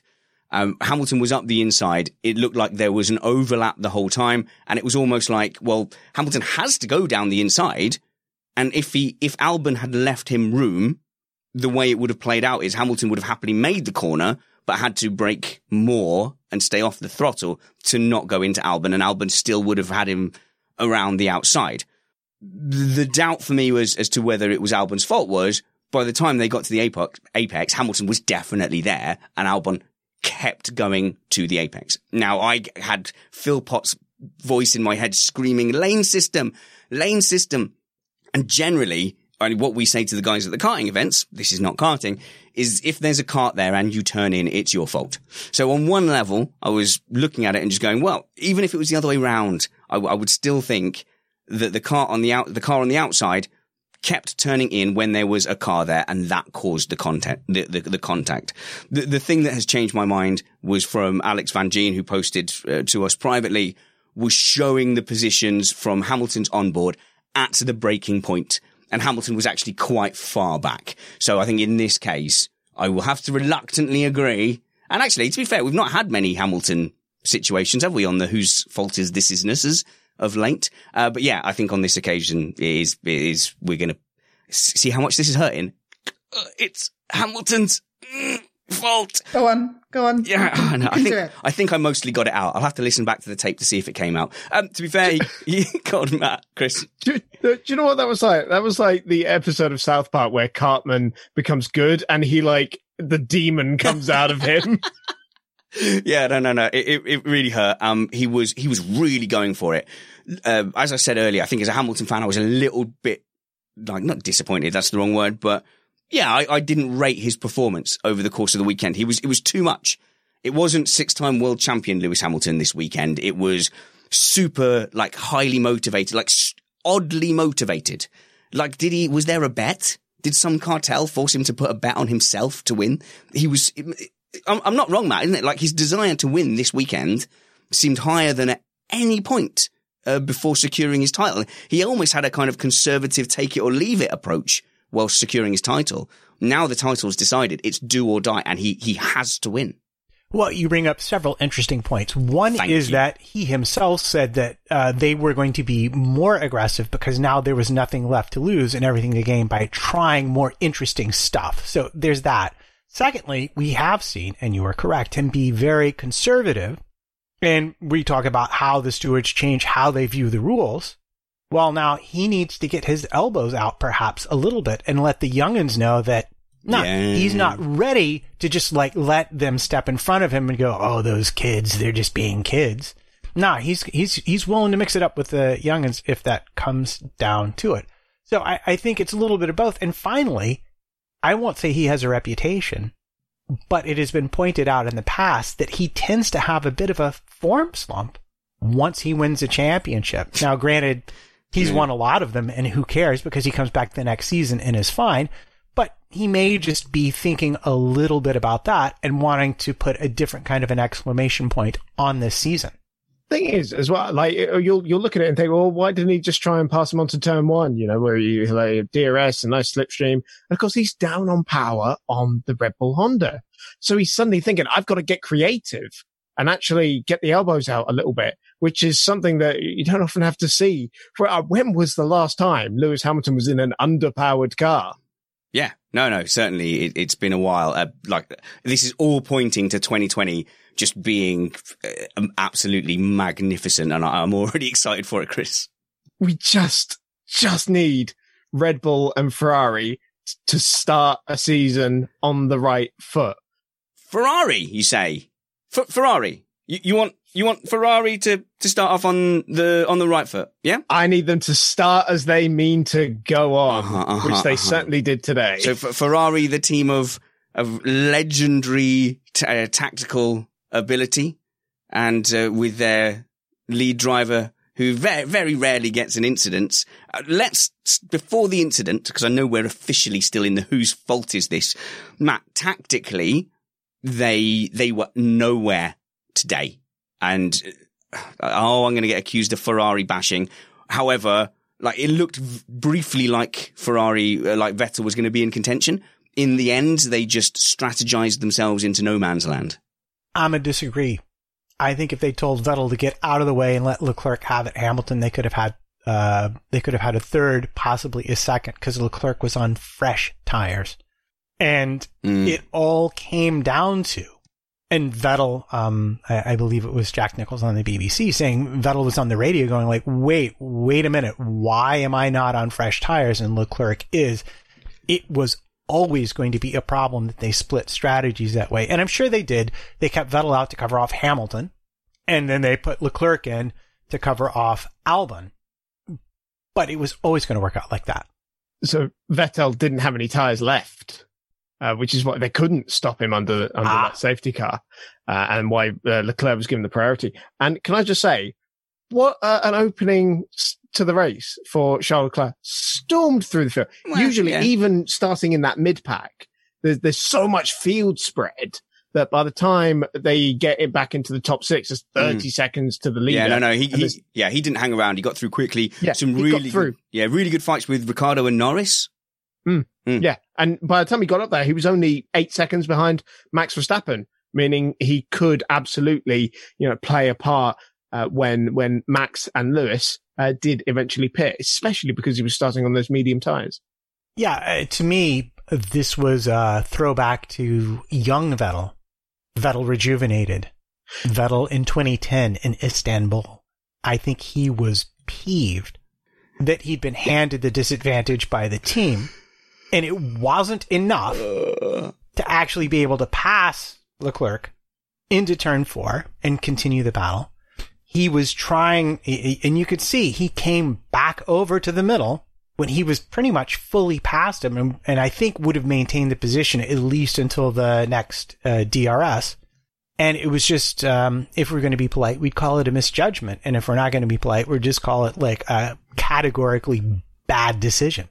Okay, so let's cast the mind back, especially some of our uh, newer viewers who maybe haven't been watching Formula One as long as uh, some other people. Cast your mind back to 2010 at the Turkish Grand Prix, back when before Vettel was a world champion and he was fighting teammate Mark Webber for the lead of the Turkish Grand Prix. It gets alongside him and then just starts to move left and bang, and they both go out. Okay, now, so we're, we're we're fully into the incident now, are we? We're fully into the who's whose fault is it? And and as you've described, that is exactly how I saw it. The yeah. uh, I've heard some defence of Vettel here, and I, I, is there anybody here who's willing to defend Vettel in the whose fault is this? I don't no, think Sarah. No. Sarah, no, nothing, no compassion, no compassion from you. None. How did you see it? How did you see it roll out? I saw it roll out as so something Leclerc had been doing throughout the race when others were attacking him, he had been doing feints, like small, small movements that I'd kind of similar to what I've seen Bradley Philpott do on the karting track, where it's almost like a no, no, no, you can't come through here kind of indication because he doesn't have an elbow. And it was almost like Vettel was trying to do the same thing back to Leclerc. Completely misjudged it.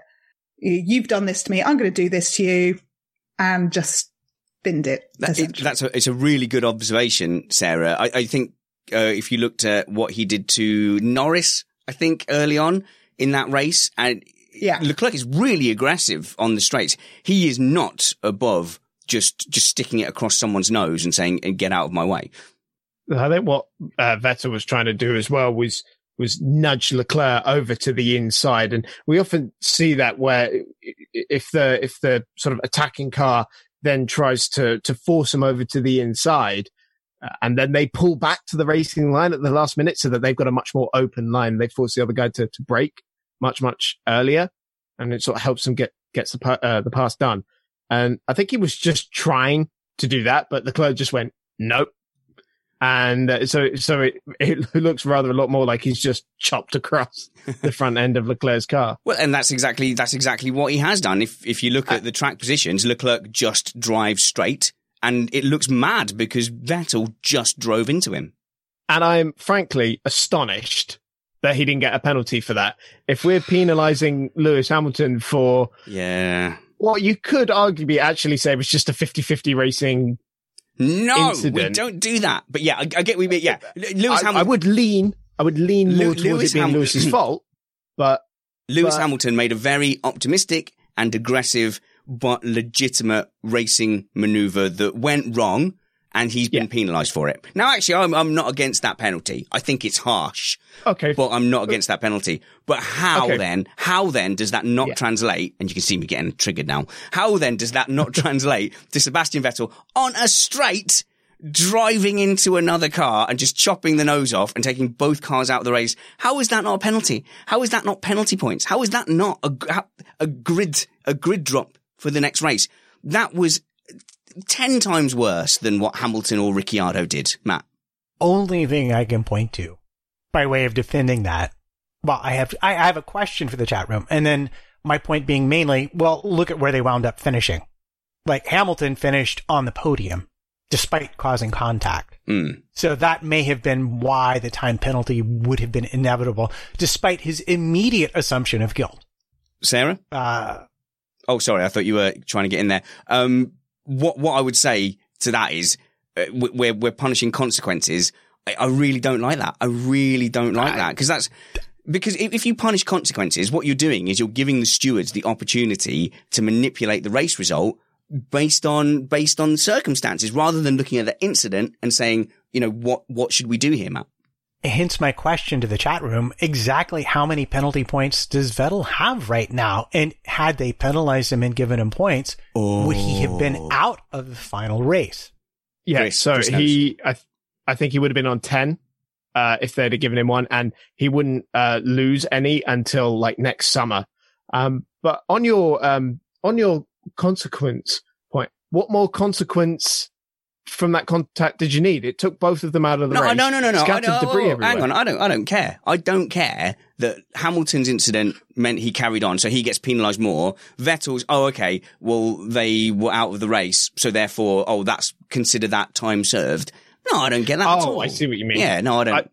I, I thought you meant consequence to the other car. yeah, I think in in a in nine times out of ten that scenario, the driver doing what Vettel did today gets penalty points on his license.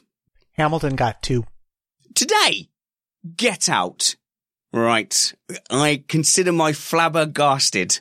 Is that right? So Hamilton got two penalty points for that move and Vettel gets absolutely no penalty. Chris, your response? Uh, yeah, no, I'm still astonished that Seb didn't get anything. He didn't even get a black and white flag. Okay, I would have settled for a black and white flag uh, at this point. Uh, so Formula B, we normally go into the Formula B. Uh, however, this week you, you have to say that Formula B really did kind of almost take over. Sainz an amazing drive. It, I think it, his start was underrated from the back. He very quickly caught up to the midfield. Uh, had a, had a nice battle with Perez as well. Matt. Yeah, I I just wanted to say that that um, not only did Toro Rosso wind up with double points because Kvyat came tenth, but Alfa Yeah. double points, Yeah. Raikkonen and, and Giovinazzi, and uh, even McLaren. I think no, even Yeah. McLaren wound up, yeah, with point with double points as well. So it was a fantastic race for the midfield. Can I make a rare point about Antonio Giovinazzi? Um, and Uh-huh. and say that um, he has absolutely deserved his contract extension for next season. I think a race like this has uh, helped uh, him uh, make that make that remark as well. Um, you know, second half of the season for him has been really really strong. Um, unfortunately, it's come about at a time where the Alfa is not as competitive as it was at the start of the season. And uh, when you're in a midfield battle as close as the one that we have in Formula One, every tenth counts. And so uh, he just hasn't quite had that opportunity to to, to blossom um, just yet. But I'm sure that he will get that uh, opportunity soon enough. Matt, before we go to the podium and give out our awards, when we're not going to dwell on this, I promise. We're not going to get down a deep cul-de-sac. We will You're say- wrong. we will have a proper debate on this uh, in, in a new show at some point. Uh, but before Mexico, before Mexico, uh, I came into this shed and I told you and Matthew Carter that I had been told from from Italy, so it was secondhand information that the the Eagles, no, it's not Eagles, the Vultures were circling because the teams felt like they had figured out what Ferrari were doing to get their power advantage. Now, to set the scene, Ferrari have got a low drag, high power, uh, so low drag, uh, sacrifice it in the twisty bits philosophy anyway. And a lot of times teams will pick that tactically to help them in the race so they can overtake.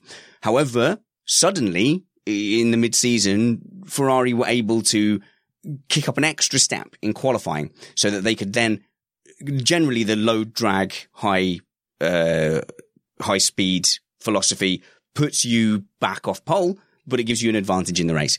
They were able to get on pole. They had some, they found something. They were able to get on pole and be faster in the straights. It was incredible and it made for great racing and entertainment. The teams had started to figure that out. And we said that before Mexico. In Mexico, Max Verstappen on pace was the pole sitter on pace. Obviously he got a penalty. The technical directives followed shortly after that. And then in Austin, again, their pace was nowhere in the race and they were beaten by Mercedes.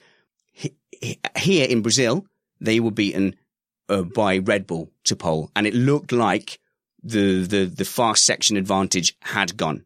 I, I am posing to you that the technical directives have hobbled Ferrari's advantage that they had gained mid-season. Okay. Okay, but And- right, okay, fine, but And- lot, but- lo- loads of people after Austin were saying no, no, no, nothing to see here. It's just a coincidence. And you know, there was there was people from Amos, there was people from Racing.com, very intelligent, well respected, fantastic journalists who were coming out on the side of no, no, no. There was a lot of other factors. And in fairness, in particular, Mark Hughes, being a very smart and analytical guy, gave his own criteria for showing whether or not Ferrari had been busted or whether or not it was other circumstances. And that was, were they going to dominate in Q3? So I would suggest they did not dominate in Q3 in qualifying. They did not dominate in Q3 in the race. Case closed. Ferrari have had a superpower taken away by a technical directive.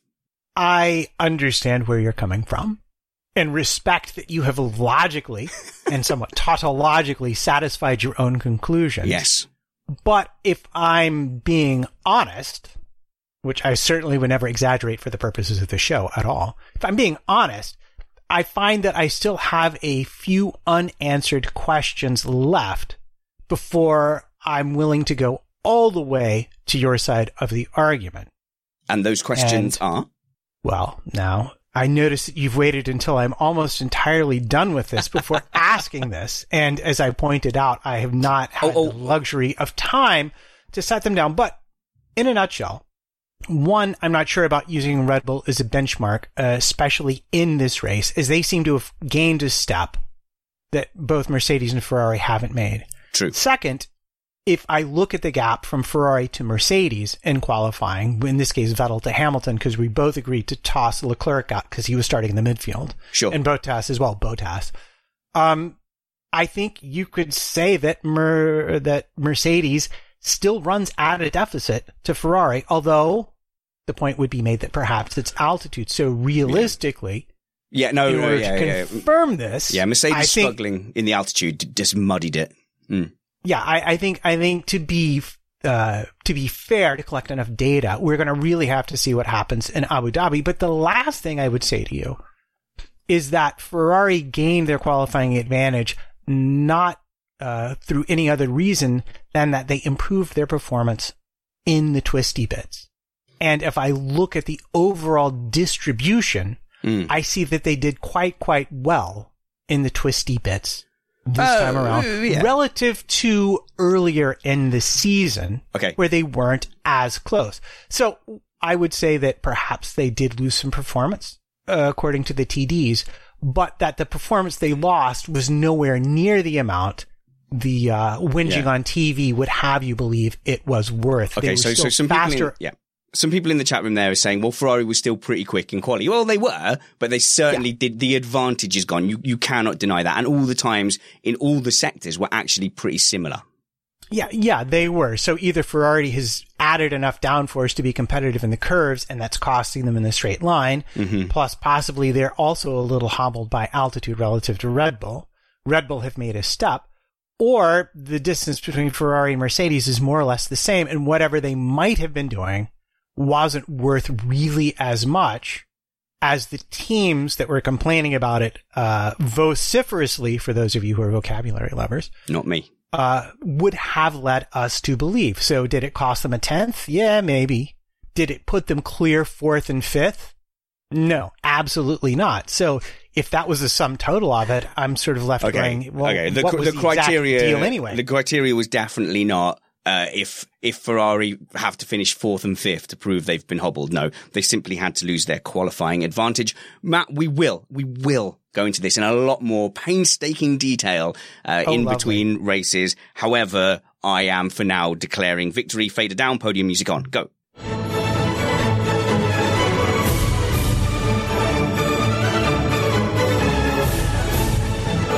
The Brazilian Grand Prix 2019, genuinely a joy to watch. One of the best Formula One races I've ever seen. One of the most exciting Formula One races I've ever seen. Absolutely delighted that I had my son next to me and I could watch the joy and excitement in his eyes as more and more he slowly falls in love with Formula One, having watched it in this season. And I will say, I think we are incredibly lucky as Formula One fans. We're living through one of the great seasons. Unfortunately, the fact the title was done and dusted by summer, it, that is a, a big blow. That was a big blow to the season, but really we are watching some of the best cars, some of the best teams and some of the best drivers competing freely in a fantastic sport. This weekend, I know I'll get accused of Ferrari hatred. Ferrari were absolutely nowhere. Their tactics were nowhere. Their performance had been hobbled by a technical directive, which is a fact that is not up for dispute because the fader is still down. Uh, Red Bull were incredible. They were fantastic, tactically fantastic. Their drivers were fantastic. Mercedes below par, something off color, a different approach to the weekend, but still with fire and fight in their belly. An absolutely fantastic weekend of Formula One. But we do need to give out our awards. The first one is fairly positive. We start from a fairly positive place, don't we, Chris? We we like to say, oh, you know, who who was your thing of the weekend? You, Chris Stevens, at Chris on Racing. What was your thing of the weekend? Oh, it's got to be Pierre Gasly, hasn't it? Uh, the the screaming down the team radio, especially, and just just for everything he's gone through this year. This is a really good news story for Formula One. Certainly is. Yeah, I think it's it's great when we see the midfield teams uh, popping up and doing well and getting on the podium. And it is a legitimate criticism of the last few seasons. that the top three teams have have have blocked out that top six, and with increasing reliability, then actually the opportunities for those drivers to come in and claim that glory, which as we know lasts forever, is diminished. But today, on a day where uh, a Mercedes had an engine failure and the two Ferraris Ferrari'd themselves and Albon was Hamiltoned into, into one of the turns. There was that opportunity. I hope we see more of it in 2020. Sarah Nickel at Decoding Dragons on Twitter. Who was your thing or what was your thing of the weekend? I think it was the Red Bull pit crew for their double 1.9 Oh. second. I think we can't underestimate that. Uh, It really did, it really did make the difference to stop the undercut. Yeah, exactly. I, it's an incredible time, and to get it twice for the same driver is a little bit of luck in there, but Red Bull absolutely nailed it, and that is they should be so proud of themselves for that. And it wasn't just the pit stops; it was the tactics, it was the the management and the drivers.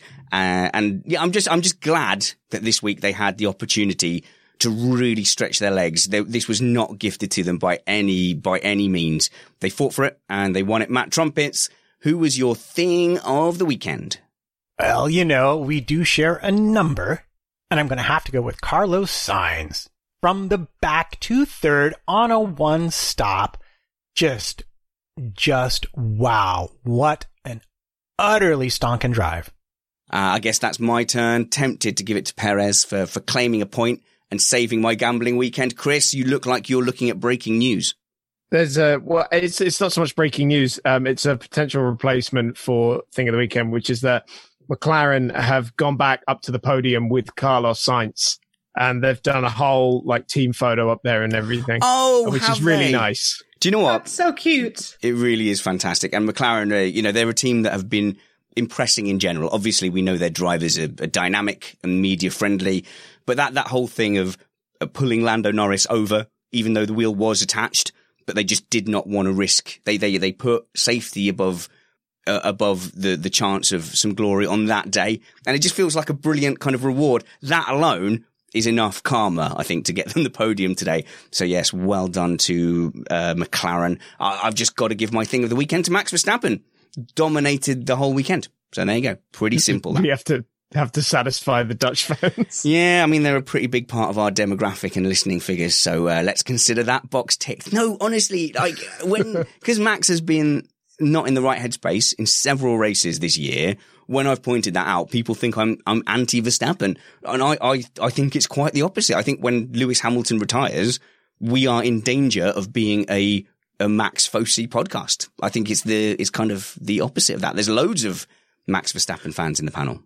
Well, Max is kind of the equivalent of Fernando Alonso in that he brought Formula One to to Spain, as it were, and really you know g'd up the Spanish crowd. And I think Max is doing the same for for the Dutch. Absolutely. And we can't all, we can't all just dwell on positivity. It's not what we do here. There's a negative award. Oh no, you missed the apex. The Missed Apex Award, which is named after our, our fine program here, is for a bad thing. So, Chris Stevens, who bad thinged this weekend? Oh, got so many to choose from. It's almost it's there almost was a difficult. cacophony of mediocrity and rubbishness, as well as everything being amazing. There was so much badness to pick from. Yeah, some real rubbish in there. Um, I think uh, the one I'm going to settle on between the two multiple world champions are the first two that came into my head. Uh, I think I got to lean towards Sebastian Vettel, unfortunately. It, it was just what was going through his mind as he as he was flying past Leclerc. It's not like he was taking up the racing line. The racing line was, Yeah. you know, the, the the opposite sides. You know, he was really going. I'm, I'm going to get past him and I'm going to squeeze him. If he was ahead, you can do all that. You can dance around. But he was so clearly not past yet. Uh, you just have to question, you know, where his judgment was. And looking at him in the driver pen, he was being very political. I think he knows. I would imagine he's going back into that Ferrari. If he's the decent guy that he appears to be, and that I think he is, I think he's going back into the Ferrari motorhome and just saying a deep, deep, I, I'm sorry. I, I, I, I imagine that's what's happened. Sarah Nickel, who missed the apex for you. I'm just going to follow on from that. It's also that his reaction or immediate response to being in the wrong is in such contrast to how Hamilton handled it as well. Like they both had their hot ti hot head times and um, arguing with each like arguing with each other about who who was in the right, but this it really stood out. My miss the apex though is actually going to be Nico Hulkenberg. Really? So it's his second to last race. He got a five second time penalty Oh. for like something really silly. And it's just kind of, he has consistently, when he's been in good positions throughout his career, it's just not gone right. Whether that's been his fault, whether it's been bad luck, I'm not gonna, I'm not gonna take it. But it's just, he needs to pick it up for the next, next race and finish his career in Formula One on a high or hopefully come back. But oh, you're a, you're a Hulkenberg fan. That's that's kind of how I started out and why Ah. I was I for ages I didn't want to be a fan of anyone because Hulkenberg would happen to whoever I then became a fan of. So it's kind of I normally just try not to. I used to try not to talk about it. I just don't want to be hurt. Hulkenberg. I don't want to open my heart up to another driver. I'm a very emotional person. Me too. Me too, Sarah Nickel. Uh, Chris. But just just add on Hulkenberg, you know, another bonkers crazy race where midfield guys are contending for podiums. Where was Hulkenberg? Yes. No. I mean, yeah, yeah, that's true. Like case, yeah, that that that case keeps getting stronger, doesn't it? Matt Trumpets, my friend, my podcasting brother in arms, my biggest adversary whenever it comes to any of these kind of debates. Uh, who missed the apex for you? Before Matt tells you that, I will urge you to go and follow this man on Twitter. Much underfollowed at MattPT55. And if you want to follow, if you want to help Matt's dream of affording a Ferrari without having to do any work, you can buy books from his wife and you can find them at A Weaver Writes. Am I right in thinking there was a, she writes smutty books. There's no getting away from that. Uh, the, there was a Formula One smutty book uh, in the, in the, in the pipeline. Uh, yeah, in fact, it's still looking for a publisher to acquire it. So if you have any connections in that department, Oh, I see. uh, Yeah. just DM me on the old Twitter, and uh, she's got an agent. We'll just sort it all right out. All right. I didn't realize that. Uh, we'd, I, I can do a thing. Call me. Call me, bro. Uh, but yes, uh, a Formula One mucky book. Try to get out of your head that a lot of the male characters will be inevitably, inevitably based on Matt Trumpets. At Matt PT 55 on Twitter. Who was your missed Apex Award this weekend? Hmm. This one is unexpectedly challenging because the obvious and funny answer would be Ricciardo. Oh, yeah. Yeah, yeah. since he took it directly into Magnussen and ruined perhaps their only chance for points, Nah. uh, given the engine issue for Grosjean. But you know what I'm going to say, and you're not going to you're not going to want to hear it. But I think he, the man admitted it himself. Hamilton, and to a greater extent, I think Mercedes just missed the apex this weekend. Yeah, it was it was weird. It was uh, something was different, and I, I would love to find out. I would love to be a fly on the wall on the debrief uh, at Brackley uh, from Toto and see what he thought was. There was definitely a different attitude. I'm gonna I'm gonna stick with my original guess, and it is obviously it is a guess that with Toto not being there, Hamilton thought I need to fill some kind of leadership void. Not in a direct management or team boss role, but in a, in a spiritual leader kind of way. He's always been like a good, like a good sergeant on the front line.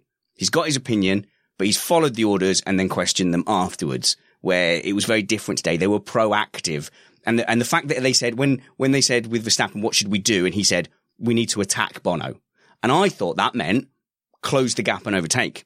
It didn't. It meant let's go for the undercut. You know, and that is really rare to see Mercedes go, no, we're going to be aggressive. Let's go for the undercut. And they were completely out of their wheelhouse because that, that is not the comfort zone of Mercedes to do that at all. And that was very much led by Lewis Hamilton. So Matt, that's not to say Lewis Hamilton was wrong, but I think he pushed Mercedes in a direction they're not used to today. I think that's absolutely right. Um, I know we are basically done with this topic. Can I do that thing that drives you nuts and go backwards for half a second? Half a second. You lie. If it was half a second. Go on. Yes, I totally lie. No, we were talking about thing of the weekend, and you mentioned Verstappen. But I'm going to say the Honda being on the podium and the performance they delivered today might be worth a shot because they vote next week, Honda does, as to whether or not they stay in Formula One. And I'm going to say that I think today's results might be adding a bit of positive influence to the Oh Honda man, board. Honda are here to stay. Honda are back in F1 for, for a while. And I don't believe any of the, uh, the Mercedes being sold to Penske rumors either. By the way, as it happens, Chris. Yeah, if anything, we want Honda to stay in F1 just so that we they can keep making those super cool cartoon things of all the things they power. Those videos they do on social media, Yeah. they are fantastic. Excellent. My Missed Apex Award just goes to Robert Kubica for just continuing to go right. Like at some point, there there must have been a, a big red Ferrari in his wing mirror or, or just to the side of him, and it, and it was really aggressive. So maybe joint between Williams and Robert Kubica. I mean, do I have to worry about upsetting the Polish fans? Are you still going? Are you going to be here? Tell me, Polish fans, email me, spannersready at gmail.com. Are you still going to be watching F1 next season? I hope you are because I love the passion of the Polish fans. Sorry, it's not worked out for Robert Kubica this season. The the odds were, were never with him. Renault said no. Williams said yes because uh, because they're in a completely different position. Uh, Chris is making the the money symbol. I'm sure that was a factor. As I've said previously on the show, hats off for him to making it this far. Uh, but this is the end of the line for Robert Kubica, and and today that was that was very very strange out the pit lane. So my missed Apex award goes to Robert Kubica slash Williams. Uh, what other awards do we have? Oh, here we go. Oh, I know where this is going. Daddy, I want a pony. And I want it now. Uh, Pony Award generally goes for for you know radio behaviour. Uh, it's it's hard to look beyond Hamilton. Are there any other candidates this week? No, no, everyone's shaking their heads. Uh, Hamilton. I, I will say though, we were judging him. I certainly was as well when he was saying, "Oh, the wind is kicking up," and he's like being very aggressive and emotional on the radio. But then when then all the other drivers started going, "Actually, yeah, the wind's really bad." People are, "Oh, right, okay." He's not just whinging for no reason. There was a thing. I I think he gets played more than other drivers, so we judge him more harshly. However, the the podium, uh, the Pony Award is more than merited.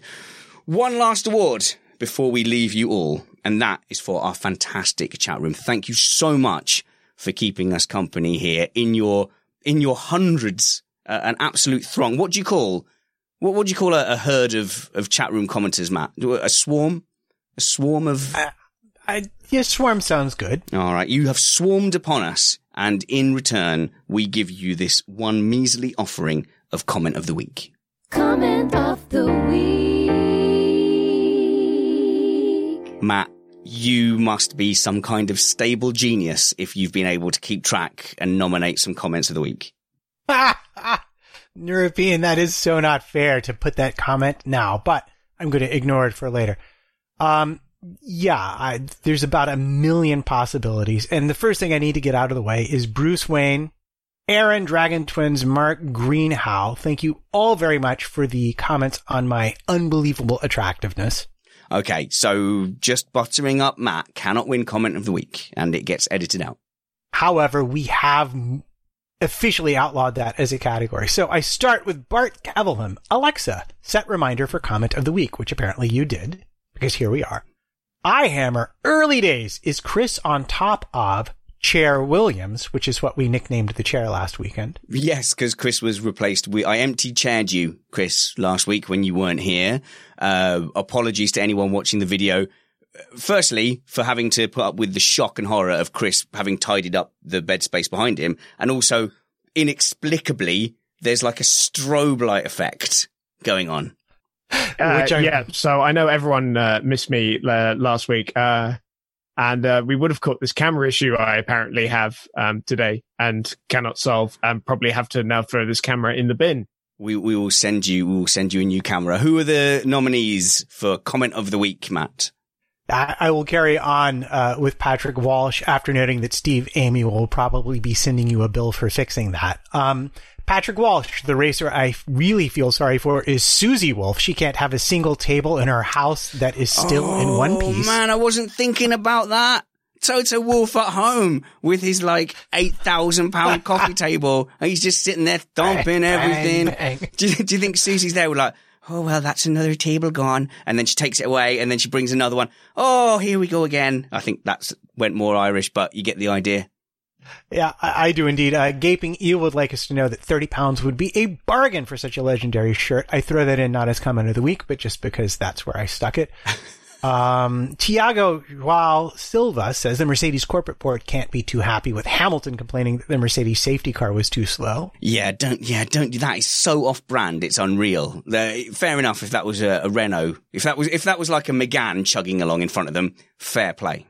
And then we had this whole vein of, started by Stuart Neal, can the pillows have Matt and Spanner's face on them? Followed by Marcello Guara with Pirelli Hypersoft Body Pillow.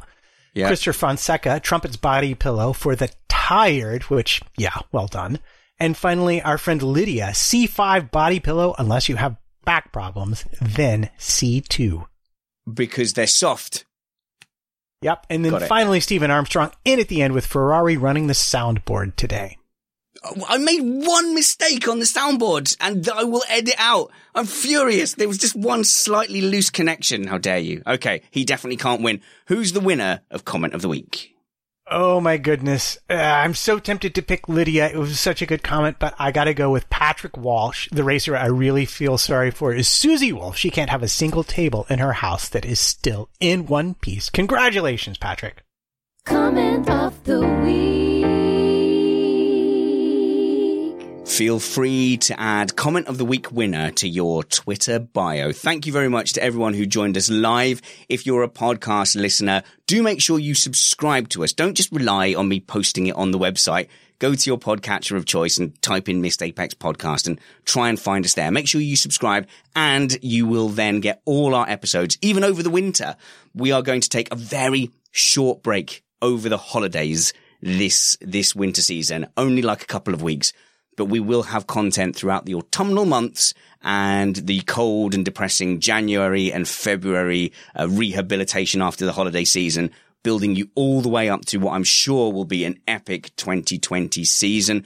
If you are a podcast listener, do consider coming and checking out the video version of the podcast. You will be amazed what the shed looks like. You will also be amazed to look at Matt Trumpets and realize that despite his fat voice, he is actually a very slender and athletic man.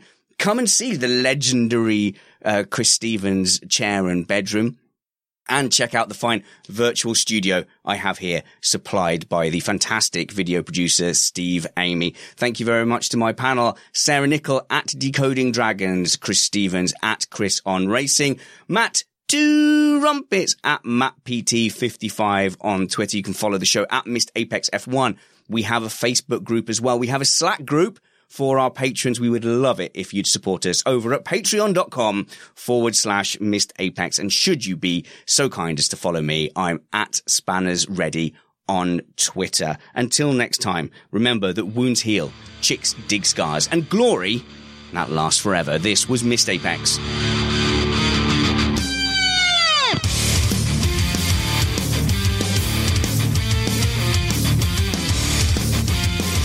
Okay, that was some half-hearted headbanging to the outro. The, the this is all on video. We'll be rolling back the tape. Chris, that was a three from you, even though you Sorry, tried. if I, if I move too much, my camera's going to start blinking again. Okay, well you can't He's make right. you you can't make your camera any worse. So it's like, oh, you must what maintain that precious blinking, strobing, terribly Stop now angled. because I'm staying still. Yeah, as soon as you realize that something you do will affect something, you kind of sit there and then you freeze and don't move your legs for the rest of the podcast after kicking the table and making the entire your monitor almost fall backwards off the table, which I may have done earlier. Cool fact a crocodile can't stick out its tongue. Also, you can get health insurance for a month or just under a year in some states. United Healthcare short term insurance plans, underwritten by Golden Rule Insurance Company, offer flexible, budget friendly coverage for you. Learn more at uh1.com. Imagine the softest sheets you've ever felt. Now imagine them getting even softer over time. That's what you'll feel with Boll and Branch's organic cotton sheets. In a recent customer survey, 96% replied that Boll and Branch sheets get softer with every wash. Start getting your best night's sleep in these sheets that get softer and softer for years to come. Try their sheets with a 30-night guarantee. Plus, get 15% off your first order at bollandbranch.com. Code BUTTERY. Exclusions apply. See site for details. Hi, I'm Daniel, founder of Pretty Litter. Cats and cat owners deserve better than any old fashioned litter. That's why I teamed up with scientists and veterinarians to create Pretty Litter. Its innovative crystal formula has superior odor control and weighs up to 80% less than clay litter. Pretty Litter even monitors health by changing colors to help detect early signs of potential illness. It's the world's smartest kitty litter. Go to prettylitter.com and use code ACAST for 20% off your first order and a free cat toy. Terms and conditions apply. See site for details. Planning for your next trip? Elevate your travel style with Quince. Quince has all the jet setting essentials you'll want for your next getaway, like European linen, premium luggage options, buttery soft Italian leather bags, and so much more. And is all priced at 50 to 80% less than similar brands. Plus, Quince only works with factories that use safe and ethical manufacturing practices. Pack your bags with high-quality essentials you'll be wearing for vacations to come with Quince. Go to quince.com slash pack for free shipping and 365-day returns.